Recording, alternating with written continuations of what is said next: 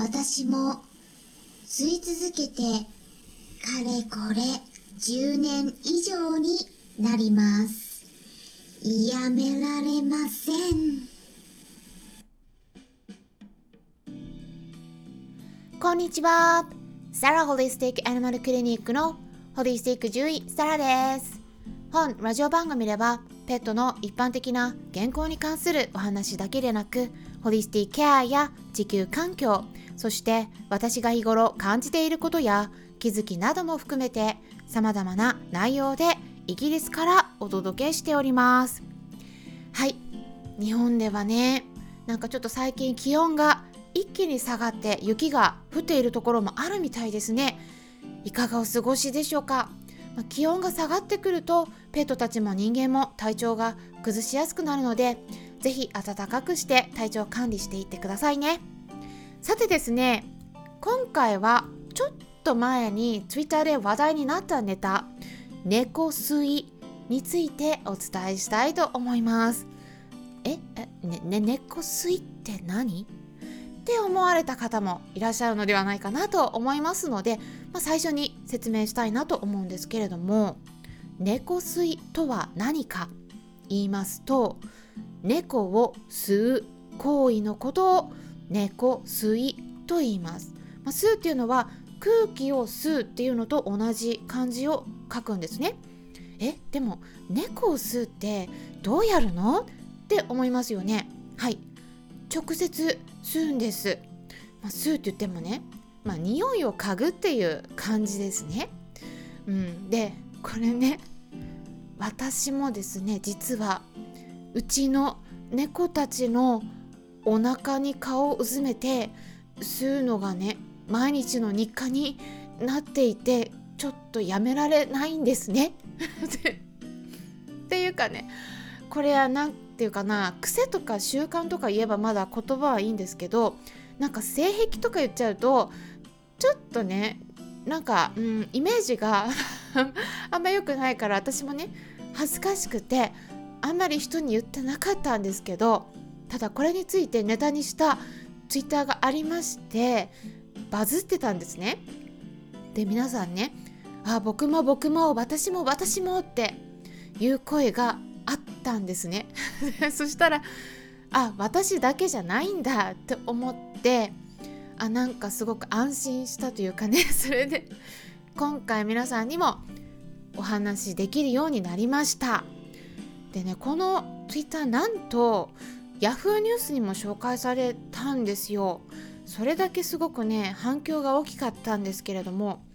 この Twitter を公開された方はお名前が猫丸水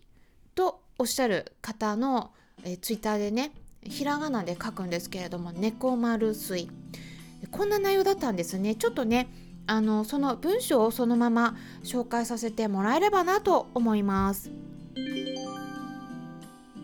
友人がやっているから。一度吸うだけだから大丈夫。そんな軽い好奇心が始まりです。吸っている時は嫌なことを忘れられました。いつでもやめられる。そう言い回数を重ねていき後に吸っていない時もそのことを考え生活が支配されました。もう私は自分の意思ではやめることができません。誰か助けて。という内容だったんですけれども。まあねその言葉とともに、まあ、飼い主さんがね猫ちゃんのお腹に顔をうずめている。猫ちゃんはねそのままね仰向けになってされるがままになってるんですね。そのお写真がすごく可愛くて。はい。あの本当にねなんか笑っちゃったんですけど。でもねこれ最初にこのツイッターに気づいたのが実はですねご本人のツイッターではなくて私はなんとですねバンコクに住んでいらっしゃるインフルエンサーであるマナブログのマナブさんのツイッターだったんですね。あの12月15日にリツイートされていらっしゃったんです。でそこにねあのなんか一言、うん、猫吸いですねってコメントしていらっしゃったんですけれどもね、まあ、私はもう学さんのツイッターを見ていてスクロールしてる手がねつい止まりましてちょっと便乗してコメントを残しました。でそれでね大元の方にも行ってみたんですけれどもそしたらなんかすごくねあのバズってこういいねクリックがねたくさん押されているなと思いましてで YouTube チャンネルも運営していらっしゃるっていうことだったので、まあ、そのチャンネルの方も見に行ってみたんですね。そしたら猫ちゃんとの日常生活の中で、まあ、こちょっとねこう癒されたりくすっと笑ってしまうような場面の動画がたくさんあって、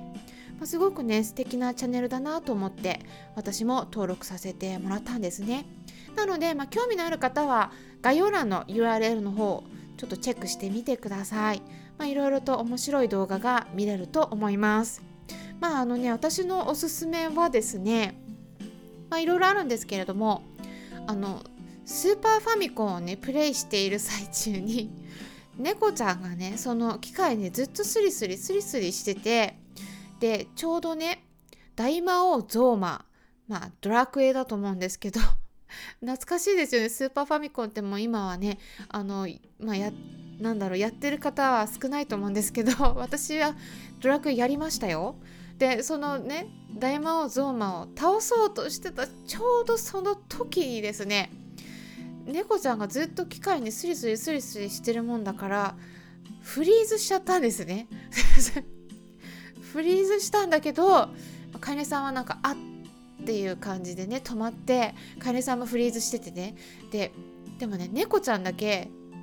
全く気にせずスタスタとその後もねジャンプして飛んで去っていってしまったという、まあ、そんなねあの動画とか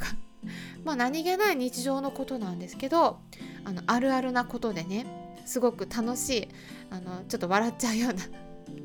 かりさんにとってはね不幸な出来事なんですけどでもなんかちょっと笑っちゃうっていう、まあ、そういう面白い動画が見られるのでまあ興味のある方は見てもらえればなと思うんですけれどもね。さてですねあの、まあ、今回ね猫ちゃんの話しているんですけれども実はワンちゃんもねいい匂いするんですよ。はいワンちゃんもね私も、まあ、今犬いないんですけど犬飼ってた時はね犬もあと昔鳥文鳥飼ってたんで文鳥のね首の匂いとかはい嗅いでました。でねこれあのワンちゃん猫ちゃんの肉球っていうのはポップコーンの匂いがするって聞いたことはありませんかね？あのこういうのって日本だけではなくて実は欧米でも話題になっているんです。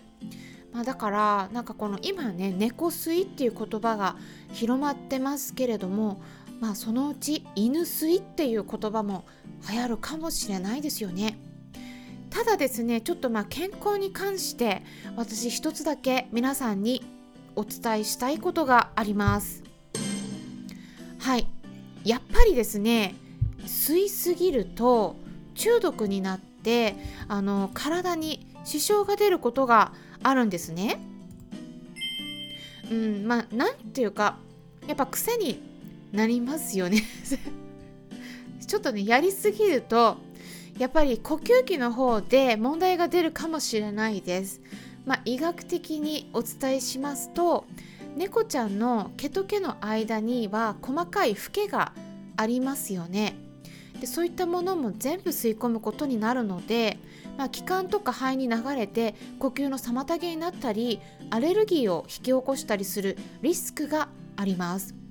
あの実際にですね私の方でも調べたんですけれどもアメリカ肺協会という団体がアメリカにあるんですけれどもそこからの報告によるとワンちゃんとか猫ちゃんあとはウサギさんなどの動物のフケ医学的には隣接と呼ばれるものなんですけれどもあとは鳥さんの羽などからの細かい粒子とかありますよね。そういったものが肺の機能に影響を与えると言われています。でアメリカではねこう世帯全体のうち約27%のご家庭で猫ちゃんが飼われていてあとワンちゃんもっと多くて約32%のご家庭で飼われているんですね。でですからワンちゃんの方が猫ちゃんよりも多く飼われているにもかかわらず特にやっぱり猫ちゃんに関連したアレルギーの方がワンちゃんよりも2倍も多く報告されているというデータがあるんですですからつまり猫ちゃんの方がアレルギーになりやすいっていうことなんですね。ちなみにですねあの私ももともと喘息気味なのとあの猫アレルギーなのに猫を飼っているっていうこともあってちょっとねあとね気温が下がるとちょっと咳が出やすいんですね。で最近またちょっと咳が出始めているんですけれどももしかしたらこの猫吸いのやりすぎかもしれないなって思っているところなんです。で医者の主人にもね日頃からもうちょっとやめるようにやめるようにって言われているんですけれどもなかなかやめられなくて。こういうのは頭では分かっているんですけどやっぱねあの一緒に寝てますし猫に囲まれてね寝てるとまあこうね丸くなって寝てるの見ちゃうとやっぱ顔をねうずめたくなりますよね。じゃあどうしたらいいか言いますとよく換気をしたり掃除をすることそれからお外に出ること。まあ、引きこもり生活を続けている方はよく気をつけた方がいいかなと思います。あと空気清浄機をつけるのもいいですね。こんな感じで今回は私たち人間を狂わせる猫吸いについてお伝えしていきました、まあ、猫吸いをどうやったらやめられるのかっていうのは獣医ではある私にもちょっとわからないです、まあ、何かいい方法がありましたらコメントしていただければと思います。今回も最後まで聞いていただきありがとうございました。よろしければいいねボタンのクリックとかフォローもしていただけたら嬉しいです。それではまたお会いしましょう。ホリスティック獣医サラでした。